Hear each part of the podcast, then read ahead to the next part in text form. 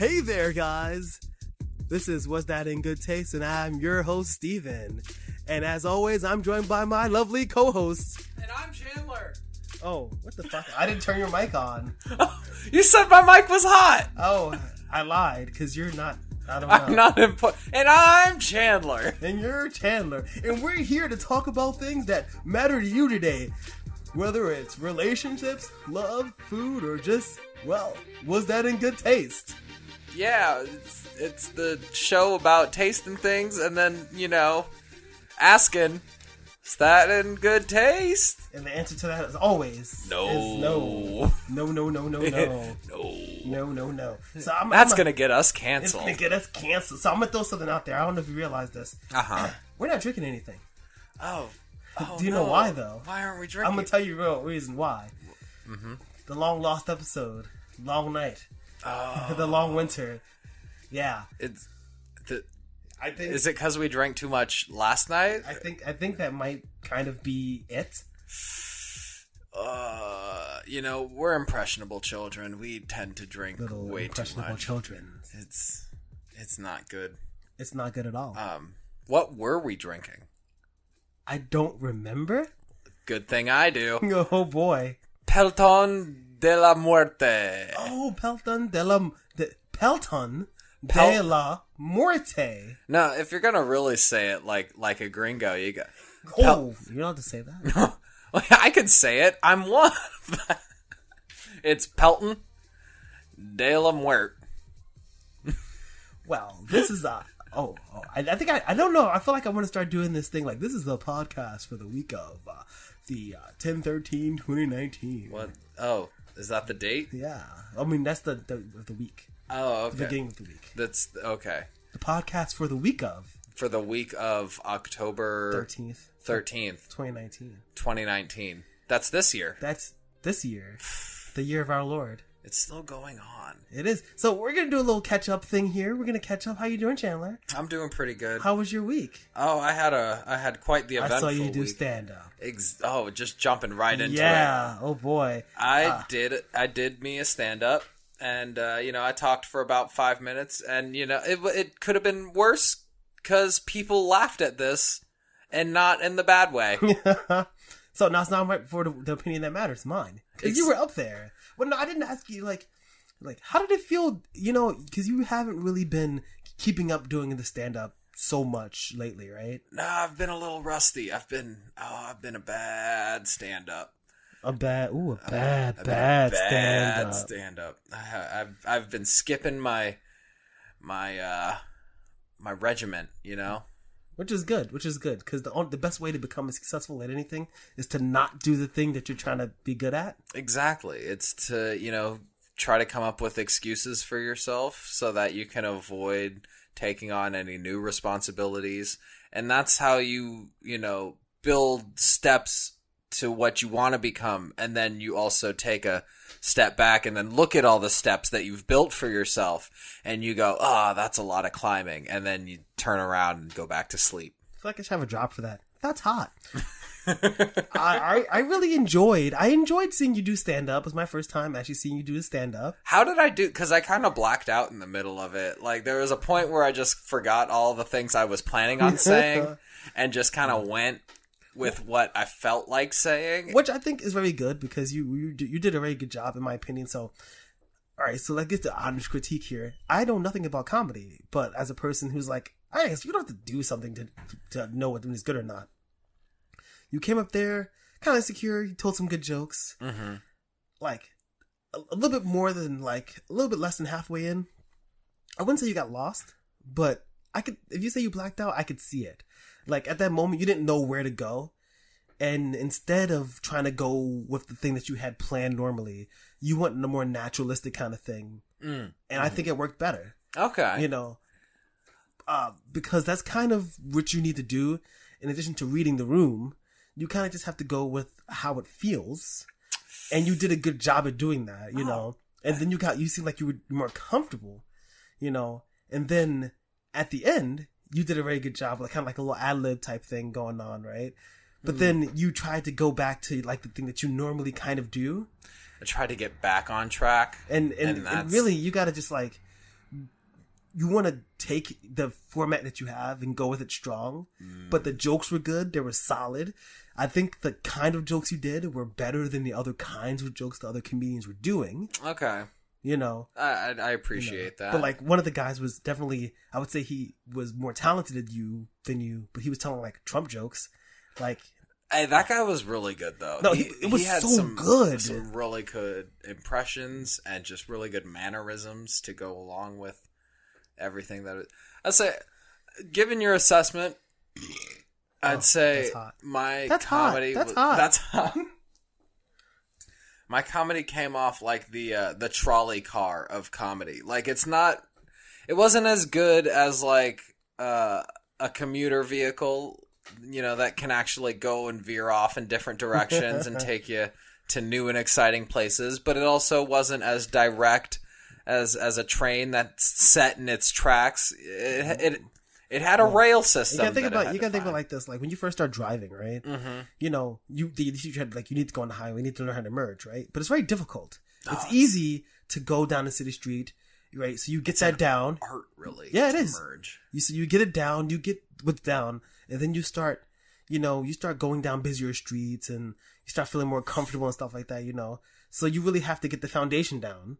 Which, by the way, I think is where like from what from a lot of reading, a lot of talking to comedians, that's where the weakness is for a lot of people is that they have the uh the, the format down, and then they they have a lot of good shows. They they they do the same jokes, they they punch them up perfect, but then they get caught with a with a with, with a surprise. The left hook. Yeah, their their set is either too short or they mess up a little bit or somebody heckles them and it throws them off. So you kind of have, be, have to be flexible, you know. You know, so you definitely have the skill, like being able to be a little flexible with it or whatever, you know. So you did a very good job. And this was uh what the Broadway Comedy Club. This is the Broadway Comedy Club on 53rd and between 9th and 8th In New Avenue York City, in. Manhattan, New York, New York. Ten zero zero two, I think. I don't know. Uh, it's either that. Well, I know my zip code is 100036. Oh, let people know where you live. Okay. Well, they know the zip code, so like if they want to send me any like fan mail or anthrax, you know, they know where to get me. Like they know your name too, so they'll be able to find you probably. Oh God, I hope there we so. go. Just yeah. you know. sweet release. So you do you're, you're trying to do stand up there on Mondays at five or five to seven. Yeah, five is the is when the open mic starts usually at uh, the Broadway Comedy Club. There's a ton of open mic. I'm trying to venture more into uh, Greenwich Village because there's there's a lot more options for open mics there. You know? Oh, you mean options that aren't a twenty dollar cover and a two drink minimum Whoa, whoa! with the world's worst fucking drinks ever? Uh, wait a minute. You can't just you can't. That might be in bad taste, Um, Steven. hold on, I'm not mad at the club, I'm but not- like I'm not mad at them because then who are you? well, no, because? I, I realized I'm I'm kind of ridiculous. Comedy clubs, that's what they do. They gotta They- make money somehow. Not just that, but they also have to serve those kind of drinks. They don't want people being stupid, belligerent, and stuff like that or whatever. Like they're and they're they're having like comedy, which doesn't make a lot of money unless you have people who make a lot of money in your club. Mhm. You know what I mean? So you have to kind of like make your profit somewhere. I'm not mad at them, but I, I'm sorry I didn't enjoy. The, I like the host. You I, I enjoyed. a little bitter though. I enjoy. I well, it was forty five dollars. I'm broke, okay, but but listen, okay. Uh, but listen. Mhm. I just I enjoyed the hostess. Okay, I enjoyed the she's people. a lot of fun. She's Yeah. she's good at what she do. Speaking to the mic, Jesus Christ. Oh, There we there we go. there. Yeah. Um, I enjoyed the hostess. I enjoyed. I saw it was good. It was a good experience. I actually liked the space. It was a really fun venue. I mean, it was into it was intimate enough to where you could have a little bit of back and forth with the uh, with the audience. I mean, I heard a dude belch like midway through No, my yeah, set, no, it was pretty funny. and Yeah, and there was this one woman in the back, an older black woman, oh, who was into it. She was she was feeling it. She was she was throwing out jabs oh back yeah, at she was doing the thing where like she's replying to the thing, like, oh yeah, I feel that. Oh yeah, you're real, ch- yeah, child, yeah, child. Uh, she was fun. She Yeah, was having a fun time. She was having such a good time, And the it guy she it wasn't was negative with- though. No, it was she Yeah. all everything she said was supportive. It was just, you know, maybe untimely. I like the. It's like, is this your is this your husband? And close friend. Close friend. Close friend. he, he, He really jumped on that grenade. he Just, really- no, no, no, close friend. yeah, he really wanted to distance himself from that. It was a really good experience. I'm looking forward to seeing you do more of that or whatever. I'm never gonna do it. Well, I'm curious. the- How many open mics have you? oh, sorry, how many comedy open mics have you been to? I know. Well, you've I've been, been, to a few comedy open mics. I've been to a few, but not as many as I've been to like overall just plain open mics. You know, Gotcha. Like, there's one called uh, Flower Power Fridays that happens in, uh, I think in Long Island City. You, you look it up on Facebook, whatever. Um, I know, the, like, the woman who runs it is awesome. One of my friends is always there. The people who go there, they do comedy, they do hip hop, they do music, and it's very supportive. And I think that overall, like, having done a lot of independent, like, small concerts and open mics and stuff for, like, 15 years plus now, um, people are always very supportive. And in there, the play, the people were very supportive. yeah. No one was crazy. Even somebody who was there who did, uh, I didn't think did well at all. Nobody laughed, but no one, no one made any jabs. Nobody said anything terrible. Nobody They weren't mocked mercifully, merci- merc- mercilessly. mercilessly. There Yeah, you go. There you go. Heckled Yeah. over what they were saying. Yeah. So I, I think that you know it wasn't that different. You know, generally though, for some reason, like I guess because it helps make people relax, c- comedy with mics are holding bars and stuff like that. Oh yeah. You know, Well, and comedians are depressed alcoholics, so it it's a monetary decision for a lot of bars to kind of bank on that. so since you mentioned it, this is actually an intervention. Oh, is that what this whole podcast was based around? Yeah. Get me into a false sense of security Yeah. just to make me feel like an asshole. Yeah. So I uh I really I really thought it was super awesome. I super loved it. Uh the thing that I think was really interesting is like so I'm listening to the jokes, right? Mm-hmm. And no one was pushing any bounds. There was no no boundaries crossed, nothing really pushed. And I I think that entertainment, good media, things like that or whatever, you kind of need to kind of have your expectations kind of played with a little bit. You gotta have to be pushed a little bit. push the envelope a little bit. But everything they were saying, even what you did was good. But, But I know safe. you, even though you made your little, you made your, you made, you made some, some thing, you made a little, some illusions. oh, uh huh. You know, you made some illusions. You know, you made some allusions to some, some, some things I think that might have been a little bit more interesting.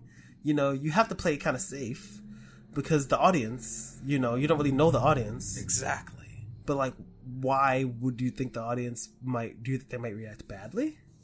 Well, what's what's pushing the boundaries anymore? Like I, I can I can go up there and say every damn curse word that I know, and that's not really gonna push any buttons. Like what's what's the line where it's like I can I can push what's kind of sacred versus what's also gonna be, um, you know, a death sentence in five years, right? Yeah. oh, last What? night. Um, so I definitely will say that I feel, I feel, cause like even doing this sometimes it's really easy to be like, fuck, fuck, fuck, fuck, fuck. You know, I always tell you that like the easiest joke to make for me, cause I'm a black, black guy is like make jokes about race. You know, it's like, oh boy, oh man, being black is difficult in America. Oh boy, I like fried chicken. Oh boy, my, my credit's not good. You ever You know. notice how black people and white people are different? Crazy, right? Crazy, right? Women and men? Oh, what? What? Oh, And then you, you go into a situation thinking it's heteronormative, but then it turns out it's not. what? what? That's so good. I love that. But the thing, is, you know, uh, the pushing the boundaries thing is kind of hard, you know. So that's kind of the thing that we're kind of like talking about. Is like lately, I don't know if you obviously people know this. This movie came out, Joker, right? Was it Todd Phillips, right, the director I believe of so. uh, The Hangover, which in its own way kind of pushed a lot of boundaries. It was it was kind of crazy, a little silly, very kooky. Um, uh-huh. and and uh, Joaquin Phoenix, you know, Oh, yeah. From uh, brother Disney's brother bear. yeah, definitely. That's the only thing he's known for. That's the You only know. thing I know him from is playing the voice of Kenai in Disney's. And his more talented and his more talented brother River Phoenix. Uh, but he dead. Too soon? Uh, Too soon? how long ago was it? Like 93, I think? Oh yeah, like the Holocaust was sooner. Oh boy. You can't say that. Wait, Uh was that no, that was not. I don't even want to was that in good taste? roll oh. roll roll credits. Um so everybody's up in arms uh, about this movie about like, oh, should it have been made? Should this movie have been made? Should it have been made? That's a Now- that's a bullshit ass question. I'm not making it up. So if you look at the show notes, Uh-huh. which I believe are going to be at bit.ly slash, uh, I think it's gonna. I'm gonna make it up right now. I'm gonna make up the URL right now. Mm, mm, mm, it's gonna be bit.ly Sound like the Violence. Monster. violence like, uh, never good. No, violence never taste. That's what's gonna be bit.ly Violence never tastes. bit.ly forward slash violence never taste. That's gonna be the show notes, right? I think it should be violence never tastes so good. That's too long. All right. So, so if you look at the show notes, I'm gonna put in a lot of the articles. But people are up in arms about oh, this movie, man, should never been made. And I think back to like you ever see um, you ever see Natural Born Killers? Still haven't seen Natural Born Killers. Natural Born Killers by uh, Forget it. Give me a quick synopsis What anyway. does it start with? Oh my god! Oh, he works with uh, he works with he works with Quentin Tarantino all the time. Robert Rodriguez. I don't know. it starts with- Whatever. I don't. I don't give a crap. Anyway, uh, Bonnie and Clyde. Uh, but like hard, hard R, and like it's great. Bonner and Clurd. Bonner, Bonner and Clurd, Uh, Clurd and Clurd, yeah. and it's, it's actually pretty. It's pretty crazy, um, and it's extremely violent, really interesting. Uh, it's you know when it really happened, they were really saying that like, oh, this is gonna be the end of everything. This is gonna be the end of It's gonna make Satan finally feel comfortable enough to come out of his shell. And So I, I'm so I'm looking and I see you know we got our show notes and I see you put some stuff here I'm very interested in. Mm-hmm. right, correlation versus causation, oh yeah, that's the overconsumption, over escapism versus reaffirmation. These are good.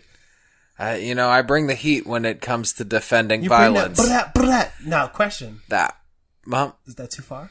Is the Am I- brat brat Yeah, am I am I encouraging people to go out and to to to do gang violence and to hurt other people? That depends. Are you echoing uh, a semi-automatic or an automatic? Uh, what I'm looking for it. Come on, it. You got it. an automatic rifle? Is that or what? Or an Uzi or one of those? Or are you mimicking the Nerf revolver? if You know. because if it's Nerf, it's Nerf, it's nothing. But if it's It it's nothing. if it's Nerf, it's nothing. I know it's definitely. I feel like uh, I'm. You know, I I don't know. Whatever. Brat brat brat, killing people. Brat brat brat, gang gang gang. Brat brat gang gang. Die, motherfuckers! Die, motherfuckers! Die. Still. Yeah, Woof. it's You know, um. So, what? What's what's the question? Should the Joker movie? exist. Exist. That's really the question. I think of the episode. Should it exist? Uh, nothing should exist. If we're looking at a should point of view, that being the operative word, nothing on a on a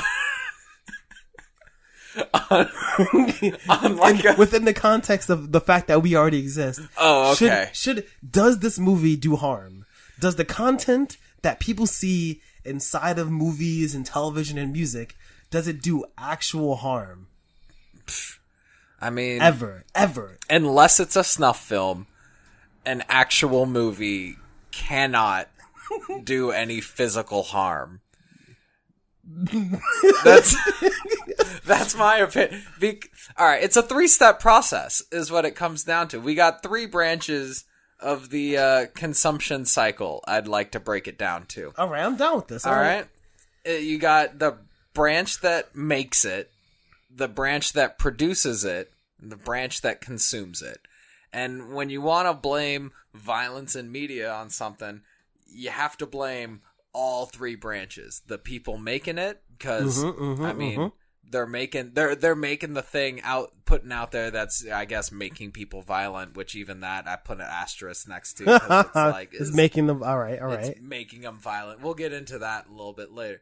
Then you got the people producing it who are telling the people that make stuff what to make because they know what they can sell and they know what will be consumed. They're they're the middleman in all of it. And then you have the branch that consumes it and they create the actual uh, demand but the supply part is kind of like their demand is only dictated by what they know is available from the supply Mm.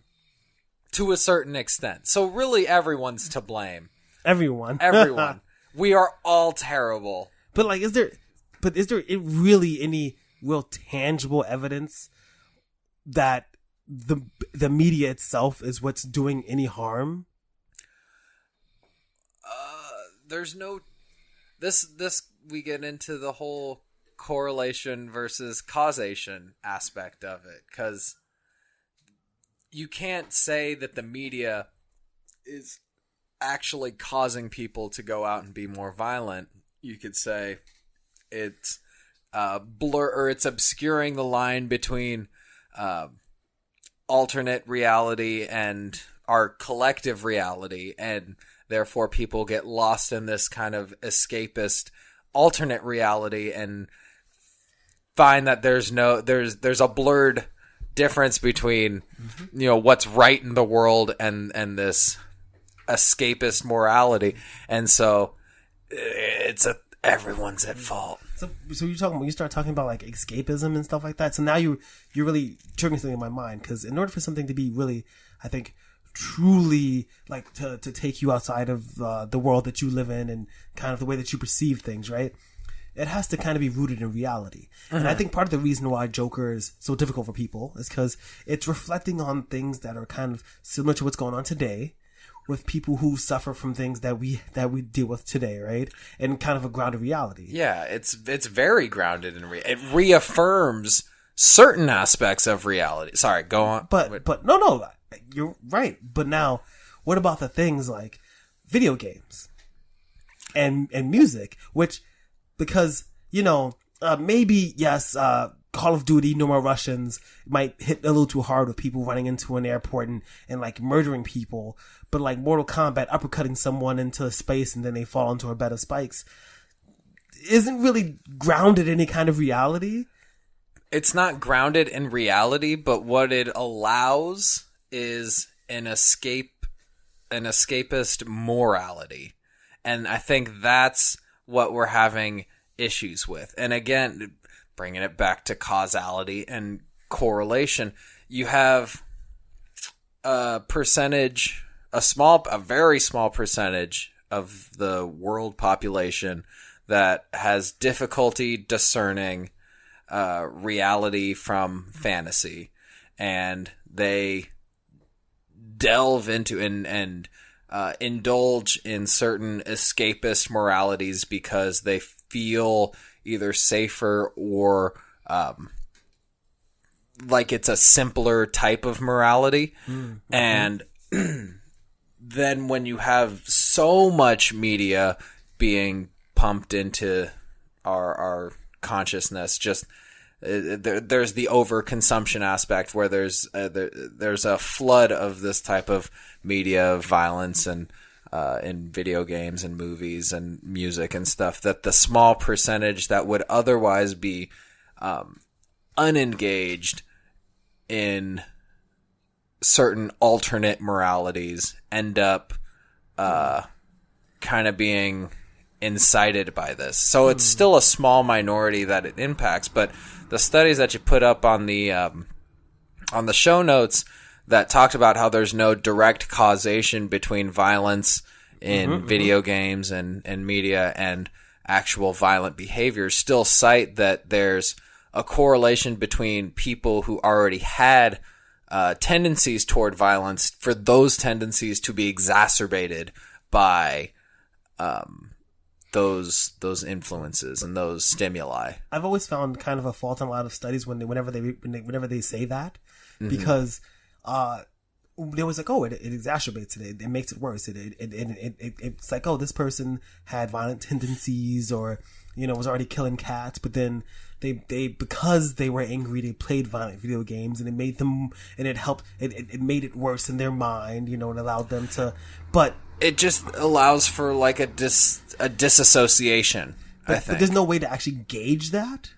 right. And that's the thing that I feel really uncomfortable with when it comes to things. Like, there's no way to actually gauge that. It, it's really just like it's opinion. It's completely opinion. There's there is no way to gauge because you could say, for example, again, causation and correlation, right? It's like, okay, so this person was very angry, right? So he played lots of violent video games, mm-hmm. and it, it for some reason it sparks it, it sparked something inside of him. He decided that he could really go shoot up his school, right? Or you could say because we don't know what's in their mind, you know, you could say that this person was so angry that he played violent video games and then to, to kind of alleviate that anger and it wasn't enough. So he went and shot up his school.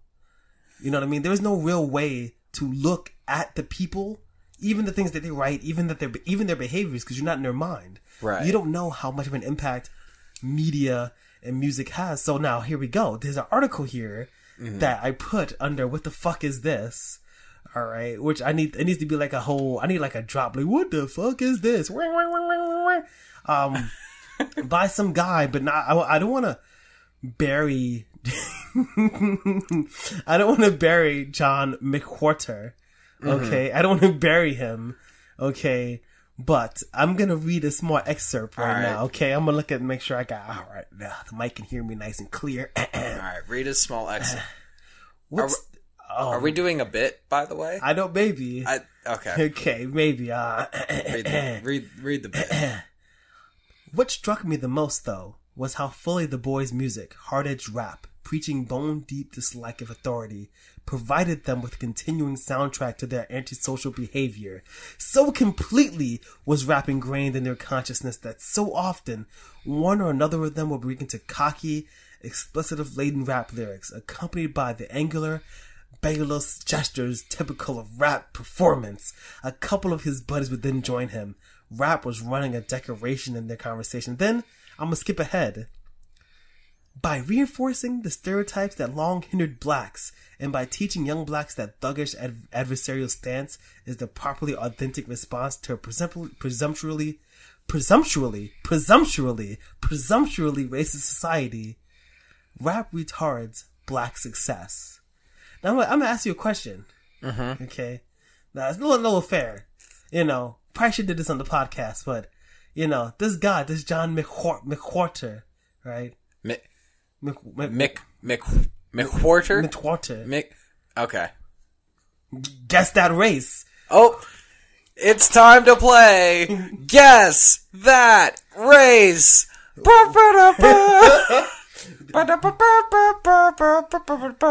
All right, all right. I'm, I'm gonna be honest though. We already kind of did this off the so this is this is not genuine. Okay, I'm sorry. We missed that. No, I'm sorry. Okay. Anyway, we're gonna pretend like we didn't do it already. Okay. All right. so, uh, so tell me, Chandler, uh, what do you think this guy's race is? This guy says that he was sitting inside of a coffee shop. He saw a bunch of young black men come in singing expletive-ridden hip hop lyrics and gesticulating wildly with thuggish behavior. Hmm. Now it seems like from his explanation of their thuggish behavior, he was perhaps a bit threatened Oh, by it. I feel threatened. maybe perhaps intimidated physically and all right okay i'm factoring that into my answer his name again what was it John McWhorter. jonathan Oh, McWhorter oh, John H. Jo- McWhorter. oh. Well the h clearly has to stand has to stand for harold. Of, oh, of course. i mean if it stands for anything else then they're just spelling words wrong. It's you know what? I'm i'm gonna use my phone a friend on this one. Um all right hold on. Fred? hey. Okay hold on. I'm talking to my mom. Okay. okay hey mom no it's me no i'm I'm on guess that race. No, it's it's for the it's for the podcast. No, I have to. No, I. Yeah, I okay. I'm sorry, your time is up. Oh, All right. Um, he's a white guy. Is he a white guy? And the answer is. He's black. Oh. God damn it, mom! He's a he's a black man who feels threatened by young black men listening to hip hop. Oof. Let me just ring off. By the way, Wait, what was his last name again? Ruckus. oh boy! oh boy! Oh boy! This is a knee knee slapper. Uh, listen, okay. Uh, there's a few more articles of his. One of them, which is uh, does uh, Black History Month need to exist? And there was another one that he came up with like five years after this. I don't want to bury him. This is 2000 like two. Wait, I'm curious though. Did you read uh, the uh, article? I read a little bit of it. of the Black History. I read a little bit of it. What was the like thesis of it? That doesn't because like racism is not that real. Like it's real, but it's not that real. It- I- I- he says here His argument wasn't we Presumptually. should assimilate presumptually racist society. Okay. Presumptually racist society is right here. So you can kind of tell the kind of, you know, I'm not saying that everyone is racist, but the systemic racism is, is very real. It's very real. You know, and It's like the turnip. It's real. so now you look and you see that this, what this guy is saying here, this, this, this, this black man is saying about, about this music, almost as if he believes that the music is making these young men wild. Almost as if he's thinking this, this music is making these young men go out and behave in a, in a bad fashion, completely disregarding the fact that the, that the music is not, the young men aren't really reflecting the music. The music is completely reflecting the young men Right. the music comes from the places that they come from. And the music is from people who lived the experiences that they lived. And the pe- the kids aren't gesticulating because the, the song is telling them so. It's because that's how they feel. They, they- they're not sagging their pants because the, the rapper's like, yo, yo, yo, sag your pants. That's not what's happening. But they're, just impressionable kids. How would they pick up on these kinds of behaviors if it weren't for the rap musics? Oh, I guess it must be the years and years of trauma passed down, you know, from from from from their their parents. What? Yeah, I mean, I, it's almost as if like redlining, shoving disenfranchised and barely released people who are slaves and segregated into small areas. Trauma can't be passed passed down. You can't pass around trauma. It's it it's a special thing that you hold on to and bury deep down Deep until you die, or it Ooh. consumes you. Or yeah, or it does, and that's kind of hot. That's hot. I kind of, I kind of want to make that a drop, but it's more fun just to It's say. hot. It's hot. It's hot. You know, Would it be like a Paris Hilton? Like that's hot. that's or would hot. it be well, like that was a- also Paris because she had different kinds. Right. She had like the that's hot, and then she had like oh, also because Nicole Richie would also do it too. Eh, but hers wasn't nearly as like impactful. You know. like Paris, you heard that's hot. And That's you're hot. like, fuck yeah, it Fuck is. You know, that's what you think about it. Like Paris Hilton, it's crazy. So you think about Paris Hilton, like the Kardashians and stuff, right? She made women sluts. Right. Oh yeah. Oh, she did. she she's the reason why She young women decide that want to send Snapchats of their bodies. Exactly. You know, it's not because women are deciding that they have more, you know, autonomy and that they can do what they want because it's their bodies and they can share it with whoever they want. It's not why. No, it's because there's sexually provocative women in the media who are then corrupting the youth, Oh yes. and and in order to do the same.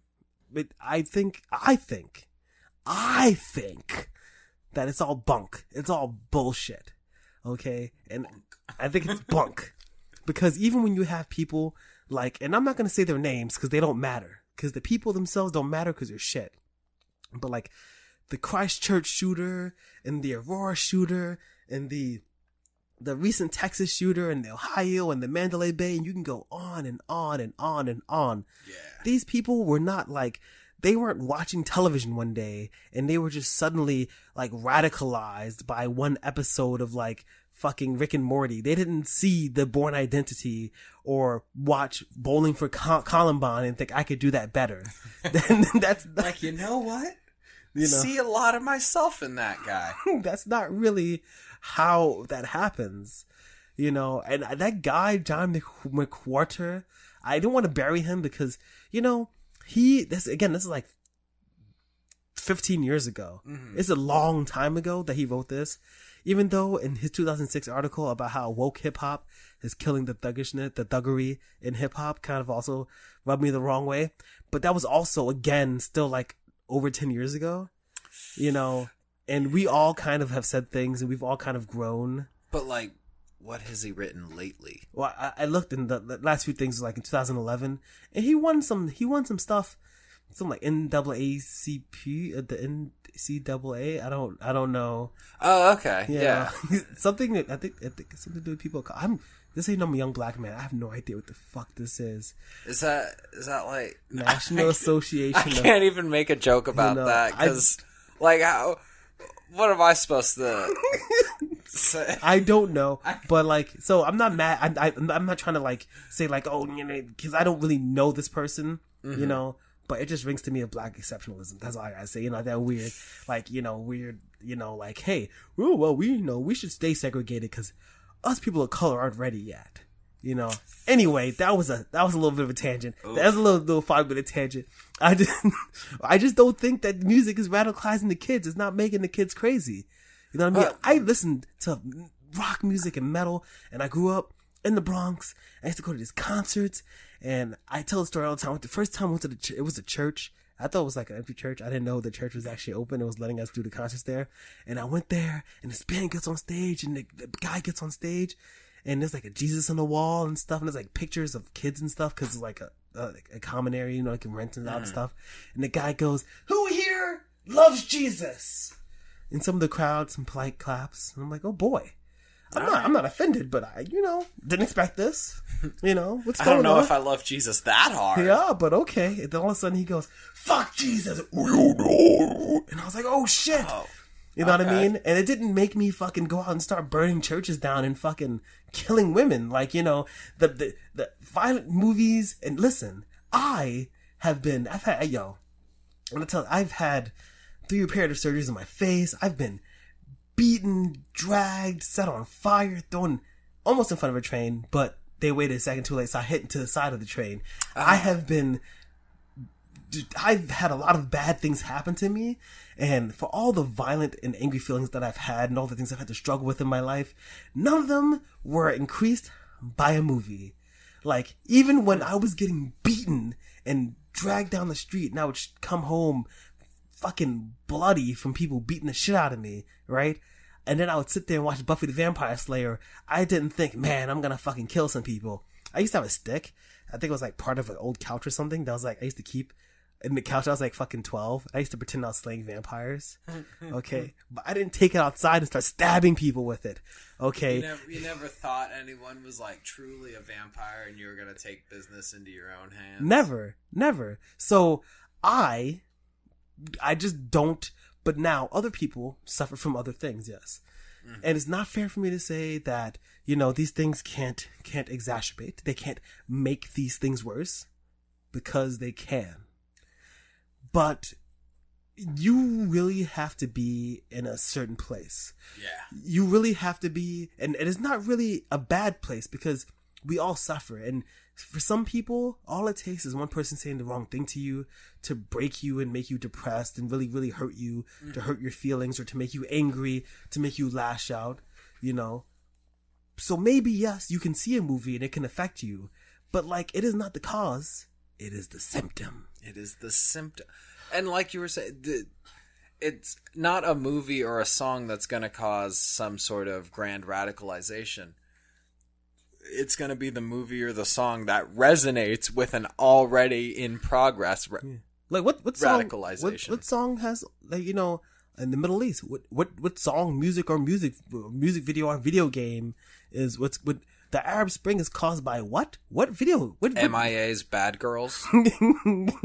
That's the single uh, accountable source of why the Arab Spring happened. Was she released that song and then immediately following, um, Tunisia went into their revolution, followed by Egypt, and it's it can all be blamed on MIA. I could see that. I Bad could see Girls.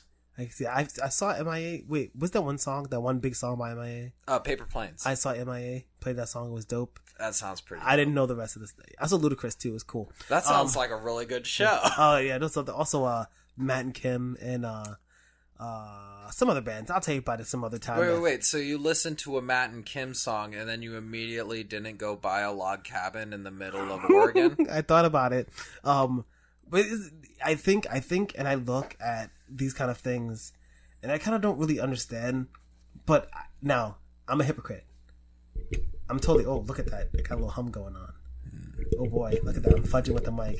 Yeah, let's, let's hear. Let's hear this live. Let's, oh, that's hot. Are you are you done diddling with it? It doesn't hum anymore. Um, Okay. Uh, so six. Now here's I put six nine on this little list here on the show notes for a reason. Mr. Tekashi. Mr. Tekashi, Daniel Hernandez, Daniel Hernandez. He lives at 445. Listen, they all know where he lives. It's game over for him when he gets out. He's fucked. It's game over. Um, here's the thing, right? So now I'm a hypocrite because I said ah, I don't see it. There's no court, but I'm also going to completely contradict myself right now. So don't don't at me, bro. Um, he wanted to get clout because he wanted to be popular in hip hop, right? Mm-hmm. You know, and so he allowed the medium of hip hop and the things in hip hop to kind of like affect him, right? He allowed himself to be like, well, I want to be gangster because he feels, I think, well, he said it in his little his, his tell-all testimony, which is going to be a book come out next sum, summer called "I Told All My Friends" by Daniel Hernandez. You can pre-order on Amazon. Is it published by the same group who did If I Did It by OJ?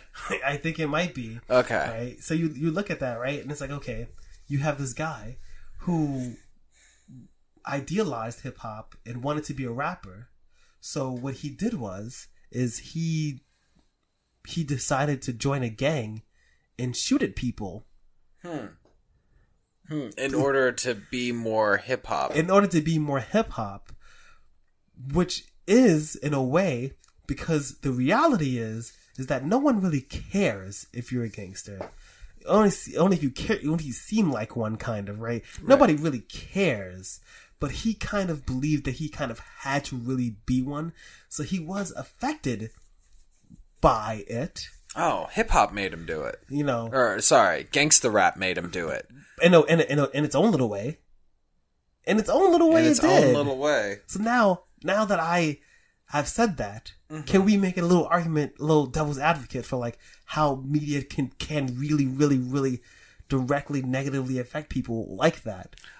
I'm not denying, and I don't think anyone should deny the the sense that media can have a negative impact on people. That's it. The media has a responsibility to report the truth to a certain extent.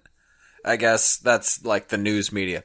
As far as artistic mediums and artistic media, their responsibility is more to uh, reflect creativity and to kind of use that creativity to distort their perspective of reality. And if people can't acknowledge that distortion, then that's kind of on them, right? Mm-hmm. You'd think so. If people can't read your art the way it's supposed to be read, then hmm. So now you're kind of hitting me with something I didn't think. I, I I'm, I'm still I didn't think to talk about like how much responsibility really is it of the the creator of the art? I'd say about a third.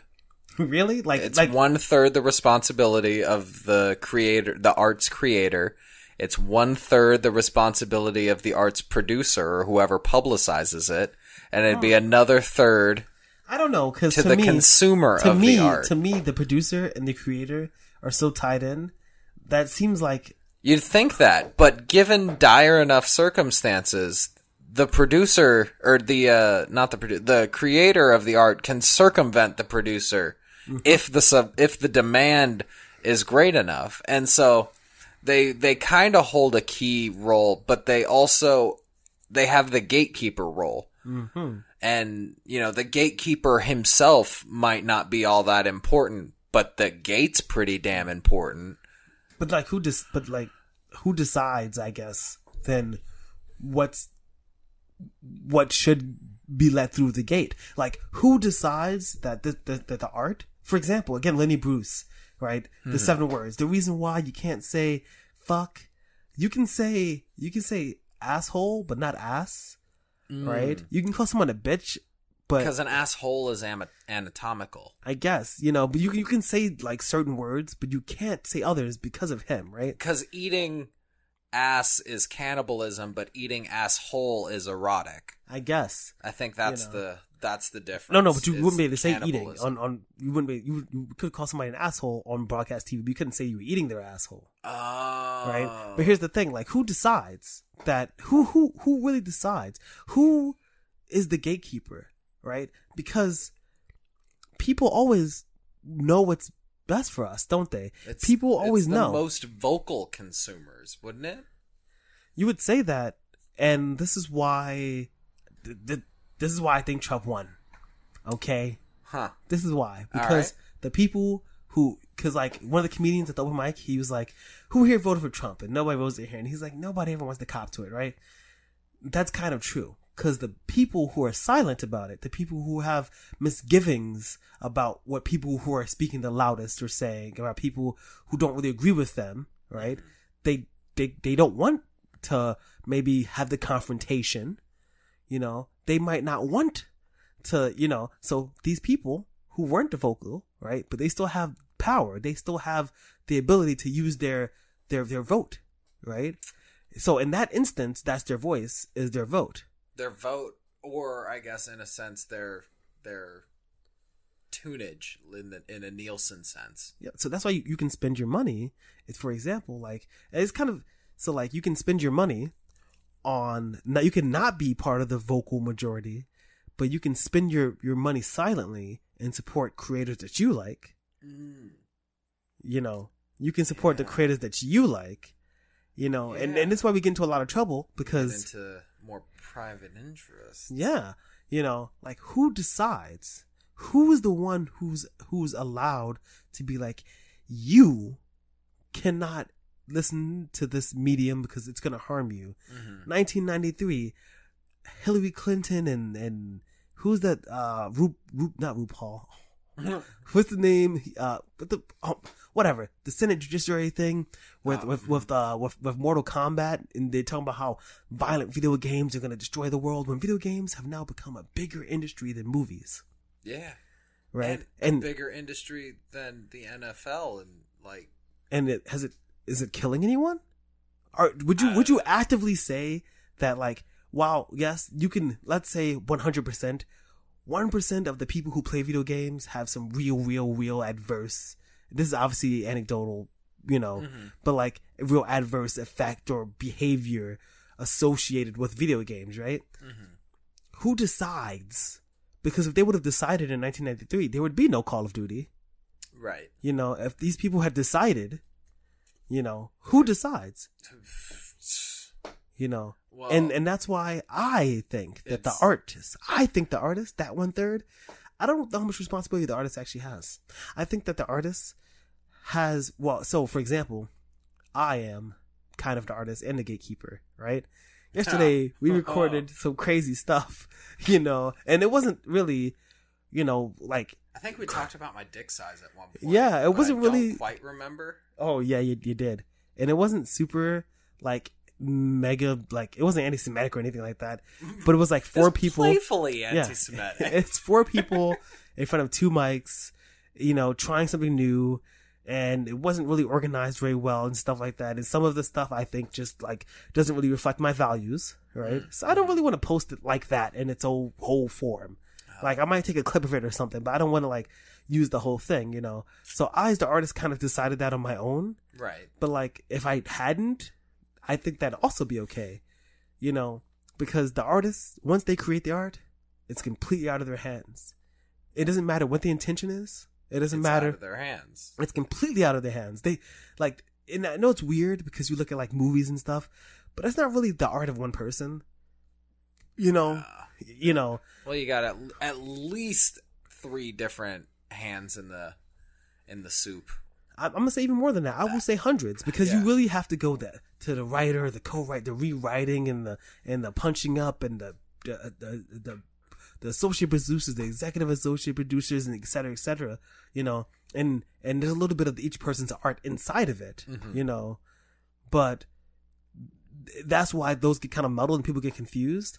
But that's not really one. It's not really Todd Phillips' sole like you know artistic endeavor to produce Joker because there were other people invested in it. You know, because he didn't write it, he directed it Exactly. and he helped he helped punch up the writing but he's not the writer of the movie and he's not the sole producer of the movie and he's not the grip and he's not the lead boy he's not all those things mm-hmm. you know so that's What little- is the what does the best boy do? the best it's all electrical shit it's Oh, literally just okay. all electrical shit right so you so you look you look you look at that right and it's like okay how much responsibility do each one of those individual have individuals have the the job of an artist is to create art Yeah.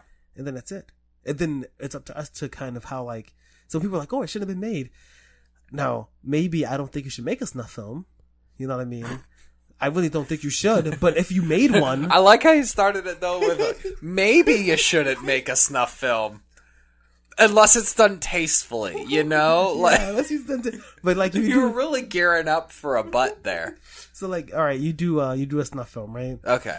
Now, if Walk you me, ask th- me, walk me through your snuff film. uh, uh, he's a young man, about twenty three years old, Eastern European descent. I don't, I don't know. Anyway, The the anyway. So here's the thing right is that all right so if you were to upon your own create a snuff film and you were to put it out right? Mhm. the job of the artist is done. Now there's social implications and stuff like that but let's just say that the snuff film is just exists as a piece of art right? And someone considers it art. We as a society are like to that. That's not good. We don't want to, to to look at that. We don't want to have that in our lives. We think that the harm that's done to the people mm-hmm. is not good right? But that's what we decide. That's we as the consumer. yeah as we as the consumer we as society. But mm-hmm. the artist has nothing really to do with it. They did their job. Right. you know what i mean? Well, then you also have the third, or the, I guess, the second step in the program. That would be the producer who would then distribute that Eh, snuff film. But we live in weird times now where before you would you made a movie and you had to get or make music, you had to go through a music label. But now, like Google's a producer. How much responsibility do they have? I think they should have none. But they do have a certain responsibility to not show stuff that But who decides that? And that's where the the big problem. Google. That's but that's where the big problem. Well, I mean, because they're they're a private organization. They so have their own like what is it? Arithmetics. The- here's the thing is that before, what they were doing before is that they were just like they were deciding like oh this thing is really really harmful no everything else is fine right? Mm-hmm. but then they get pushed on by the eu they get pushed on by by groups and rights groups and stuff like that. But they're not really a producer. They're less a producer more of a road. They're- you yeah, know what I mean? They're a The- platform. yeah they're they're really a platform. You don't you don't you don't take a sledgehammer to the concrete because someone was murdered there or because someone who did something wrong drove over it Mm. you know what i mean like google is just a transmission system you know what i mean they don't produce the content and they don't really in my opinion have any actual responsibility to that and that's when it comes to because we live They're not held accountable currently. well no they definitely that's not true they are Should they have? well, they, I mean, they are being trying to be held accountable by like the EU, especially, Mm-hmm. you know. But um, should they be? And is weird because should they- they, be able to extend that accountability to the the content creators as well? Well, here's the thing: is that's why we have laws, right? Right. You know, Google just provides the space for you to put your thing, right? And then if you're on YouTube, for example, you have uh, the Digital Millennium Copyright Act, and if you steal things, like Alex Bondarev is my friend, he lets me use his music for this podcast, right? But when I put the podcast on YouTube, it gets demonetized, or actually it stays monetized, but he gets the money, even though nobody listens to it. You know, hmm. YouTube habit of wellness. Nobody, nobody subscribes to it, but I just put it there just in case, you know. And he would get the money. Let's have it a wellness on YouTube.com. Yeah. Okay. He, he nobody nobody nobody I looks but if I they did he would get the money, right? And I could speak to him and I could have him click a little thing and say that it's okay for me, right? You know. But that's be- but that's their like system looking at my thing and saying like, "Oh, this is kind of like might not be legal. So this is a thing that we have with like the copyright holders and stuff like that to to do. But it's it's weird and kind of like off the left. We have laws for these things, mm-hmm. and these platforms exist just as a transmission service. When you write an article, should Google not use its crawlers and, and, and algorithms to, to, to, to find your link? And if somebody searches for, um, how to murder, you know, Indonesian people, you know, now, granted, you know, like maybe they should, maybe should have a thing under it that says, you have to use like a I don't I don't know, I picked a random, I, I don't know. how to murder Indonesian people? if you don't have saying. Indonesian, Malaysian will do just fine. but you know, like, like, did you? Oh no, no, the, the, little- the, the Google safe, the Google thing is like, did you mean Malaysian? Did you- And, um, no, but you look right. Hold on, Did you mean Tibetan? Uh, So you look at it. China. right? Like, you know, maybe they could have a thing under it that says, you know, if if I see you're looking for this, maybe if you're looking to do harm, you shouldn't. But should they not serve you the URL to I that web page? How many times I've had Clippy, the little paper clip, pop up. And it looks like you're writing a ransom note. Are you sure you want to use this font? It's it's somewhat Google's responsibility to make sure that they're not putting murder porn up on their site regularly. Uh, But it's also, you know, kind of the responsibility of the creators. And but Ooh, I got you. So think about this. YouTube is their video platform, right? Mm-hmm. So they can make rules about the kind of content they have on YouTube, right? Google Docs is the thing in Google Drive. They offer you, you pay them some money to store your information, right? right. Should they be allowed to look in your information? Should they be allowed to look in your information and see that the things that you create and the art that you create might be harmful? Should they legally be allowed to? Legally because they're renting out that space? Well, they can they can decide to do whatever they want. Yeah. I think They, should, but but I mean, they they they they're able to. I think they should be able to, whether or not they use that ability. I think should be f- severely frowned upon.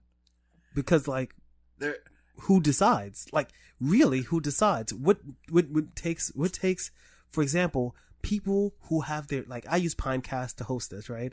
If they decide that the content that we create does not fit their brand they can delete it right? You know? Eh, but they're only a platform and they would never do that. I could literally make a hitler podcast. But I think if they wanted to, they ought to have the right to do it. I think it's a dick move. I think it's a major dick move. but really but should they that's really the question like should they like Should do they, they? really no, no No. not that do they really have the resp- is it really their responsibility to decide who creates what art and who consumes what art That's the whole point of being a gatekeeper. Like, if you're just gonna be a shit gatekeeper, then why is there a gate? I i, I guess I, we've kind like technologically speaking, I guess we've kind of knocked down that wall a bit, but there's still there's still there's still a moat. There we may have knocked down the wall, but there's still a moat there, and there is a definite uh, discrepancy between the amount of art that is made and the amount of art that is then consumed and made popular and is uh, publicized and propagated as such. Like, it's still the big mu- music labels are the ones making these big record. Like, they're still producing. but are they really though they are. They may. chance the rapper He's the exception, I, not the I don't i don't know because i i mean he he seems like the exception but this is becoming the norm right kevin smith wanted to produce jay and silent bob reboot nobody wanted to do it so he did it himself He did the Kickstarter. You know, he did the Kickstarter. He does all these things. He uses his own money. And I, nobody asked for this. But there was a movie produ- a production team that went into all of the work that he did prior to Jay and Silent Bob. The, Oh, the What about this? Nobody asked for this. I decided no one asked for this. Mhm. But we do this, right? Mhm. And we're producing this. Mhm. And it's us, right? Who said we can't do Who says? And we're doing it independently. There is no one there's no one producing us. There's no one telling us what we can and cannot do. There's no one other than us advertising for us and pushing for us. Well, I mean, for me, that's just you. Yeah, but You're like, the man in this situation. But I think that You're like, holding me back. Why can't I just rage against the you? I know, right? But you know what? I guess I'm. Damn it. I'm a little bit of a hypocrite because I would not want you if you started spooning off some anti-Semitic. I mean, you're Jewish, so you could. I but if, get but away if you with it. if you drop the you know nigger with the hard R, Oh, you know, make everyone feel uncomfortable right? in the room. You know, if you did that, you know, I think that um, I would probably even though like if you if you were in your house and you were rapping some songs and you dropped the the nigga, I probably wouldn't be upset. I probably wouldn't want you to say it on on, on the podcast 'cause I just don't Because think you don't think it meshes with our brand You know. and with your brand, and you don't think our consumers would respond uh, appropriately to if I were to say. But if I was, but if I was, but if I was, if I was the person like producing the, if I was the person who was just like producing the content, I think I would just be like, listen, that's what you want to do, do it. And and I think that like the the, the returns of Joker, whether it, uh, it's gonna, I think it might come close. It's like, and it's over a half a billion dollars now. It's over half a billion dollars Hmm. it, it it can come close to a billion. It can come close to the 700 800 million dollar mark. I just had this thought that we've also talked about talked about earlier before the show that I'm now pretending is a new thought.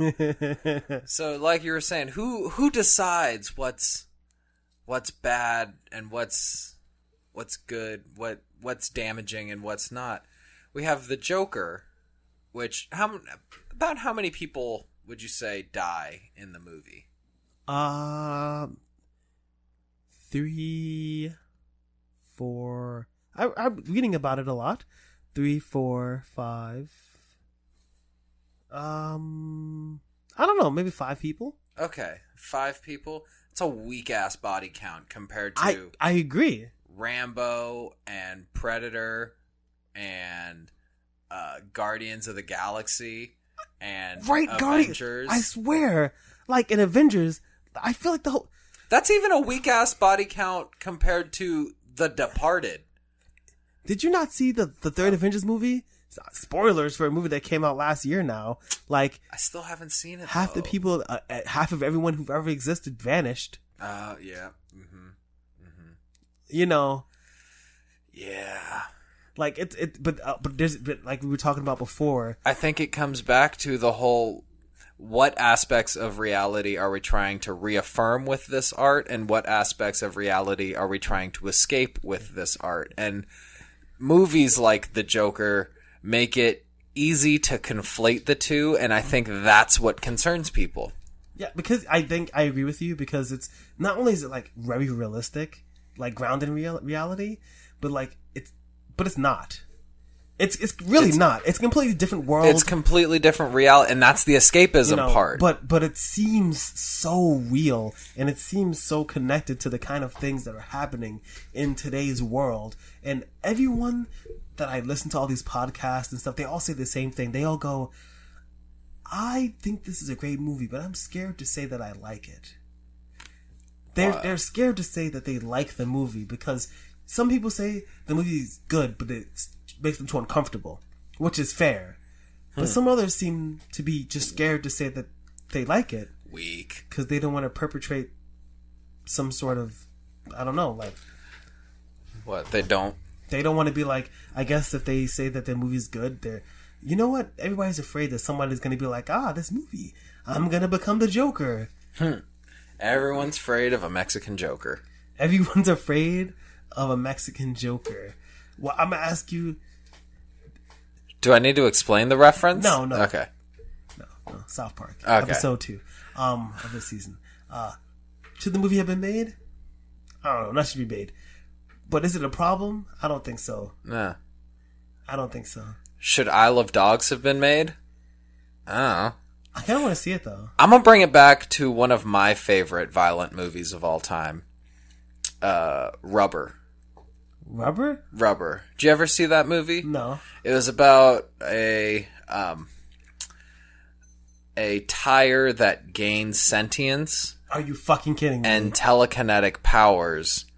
But the beginning of the movie starts out with just the most ridiculous, um, I guess, concept. The one of the main characters drives up, and there's a bunch of chairs on the road, and he's swerving around the road to hit each and every one of the chairs, and then he What? hops out of the trunk with a glass of water, and he goes, "Ladies and gentlemen, you're about to embark on on this story as an ode to no reason." And he lists off like four or five different movies. Like, why is it that in E.T., the alien in the movie was brown? no reason. Why is it that in whatever the fucking movie, the president gets shot by some random no name stranger? Uh, it was a movie about JFK. Mm-hmm. It's no reason. Why is it that in Apollo 13, the crew makes it back alive? No fucking reason. this movie is an ode to no reason. And then the movie proceeds to be just a complete and utter mindfuck. And it's pretty violent too. Like, the the first thing the tire does once it's gained sentience is it's rolling up and it sees a a raven picking at a carcass and it focuses on the raven with that with all of its telekinetic tire powers and it starts reverberating and vibrating and jiggling and, and all of a sudden the raven just fucking explodes Oh, I, knew, I, I, I felt it before you even said it, but I love it. just like a and done like feathers and it's just it's gone and it proceeds and it learns its powers but eventually learns that it can use its powers against humans Oh no. and so you have now a, a sentient telekinetic tire that's going on a murdering spree for no fucking reason Oh lord. and after I watched that movie, did I get up and think, you know what? I should go on a murdering spree for no reason. No, I just decided to treat my tires a little bit better. That was my reaction to the movie. Oh boy. I made sure they had adequate air. I made sure their treading was good. I rotated them. Jesus Christ. Wow. Well, rubber. That's I a- think. I think. Wow. I you have to wrap up on that. That is. That is. Ah. so should Joker have been made? Eh. That that question doesn't matter. It was made, but why was it made? No fucking reason. No reason. And guess what? People liked it. And you know what? If someone does harm to someone because of it, You want to know why it'll be? why? For no No fucking reason. Well, I think. Yeah, that's it. No fucking reason. Uh. I, uh, I, I don't know. so uh. You like my best friend. It's not. There's no reason at all. So uh, I guess uh, this has been uh, Steven. And I'm Chandler. And uh, this uh, this was in good taste. This this wasn't good. To, Nah. This Ah, this you know, was time I think it was. This was. This, was that in good taste? This was. Was that in good taste? And of course, you can follow us on the. Well, you can follow me because that's I do all the stuff right now. Uh, Twitter.com slash the art of giving up. You know, and uh, you know, if you're listening to this, you probably also be listening to my other podcast, The Art of Giving Up. Just do it, you know. uh, DA Art of Giving Up on Twitter.com. Uh, was that in good taste? 2019 at gmail.com. Oh, and if you ever want to see or read any material that isn't distinctly dictated by the guise of Steven's oppressive productive authority, you can check out the Humble Bumble Bear. HumbleBumbleBear.com. Yeah. Dot com. That's where, you know, free speech is free. You know. Freedom ain't free, bro. And uh, nobody did any Joker. We didn't do any Joker. Uh, fucking like we didn't make any like uh impressions this entire episode. So quick, we have. uh What do we have? got like one minute left. Okay, I want you to hit me with your with your Joker.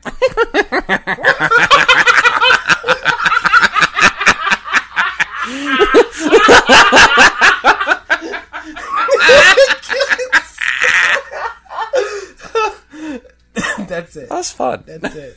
Game over.